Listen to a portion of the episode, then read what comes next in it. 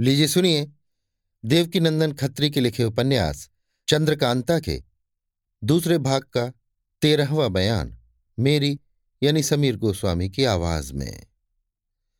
चपला खाने के लिए कुछ फल तोड़ने चली गई। इधर चंद्रकांता अकेली बैठी बैठी घबरा उठी।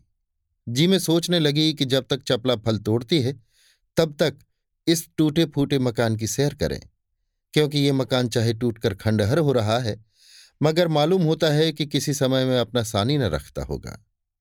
कुमारी चंद्रकांता वहां से उठकर खंडहर के अंदर गई।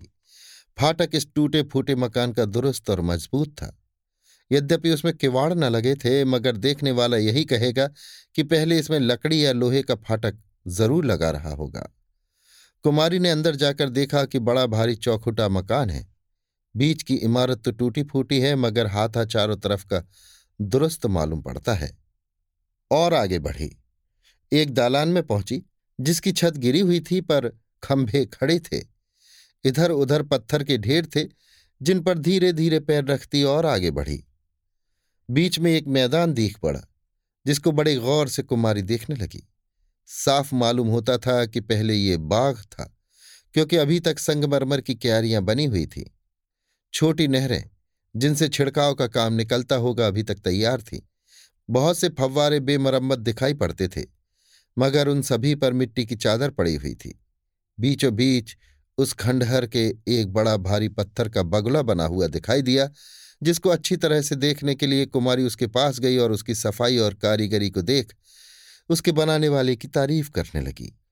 ये बगला सफ़ेद संगमरमर का बना हुआ था और काले पत्थर के कमर बराबर ऊंचे तथा मोटे खंभे पर बैठाया हुआ था। टांगें उसकी दिखाई नहीं देती थी। यही मालूम होता था कि पेट सटाकर इस पत्थर पर बैठा है। कम से कम पंद्रह हाथ के घेरे में उसका पेट होगा। लंबी चोंच, बाल और पर उसके ऐसी कारीगरी के साथ बनाए हुए थे कि बार बार उसके बनाने वाले कारीगर की तारीफ मुंह से निकलती थी। जी में आया कि और पास जाकर बगुले को देखे।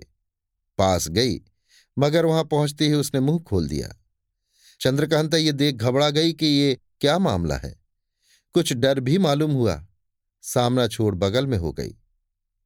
अब उस बगुले ने पर भी फैला दिए। कुमारी को चपला ने बहुत ढीठ कर दिया था। कभी कभी जब जिक्र आ जाता तो चपला यही कहती कि दुनिया में भूत प्रेत कोई चीज नहीं, जादू मंत्र सब खेल कहानी है, जो कुछ है अय्यारी है।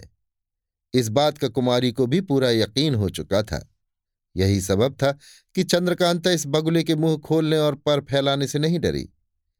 अगर किसी दूसरी ऐसी नाजुक औरत को कहीं ऐसा मौका पड़ता तो शायद उसकी जान निकल जाती। जब बगुले को पर फैलाते देखा तो कुमारी उसके पीछे हो गई। बगुले के पीछे की तरफ एक पत्थर जमीन में लगा था जिस पर कुमारी ने पैर रखा ही था कि बगुला एक दफे हिला और जल्दी से घूम अपनी चोंच से कुमारी को उठाकर निकल गया। फिर वो घूमकर अपने ठिकाने हो गया, पर समेट लिए और मुंह बंद कर लिया। अभी आप सुन रहे थे देवकीनंदन खत्री के लिखे उपन्यास चंद्रकांता के दूसरे भाग का तेरहवां बयान, मेरी यानी समीर गोस्वामी की आवाज में।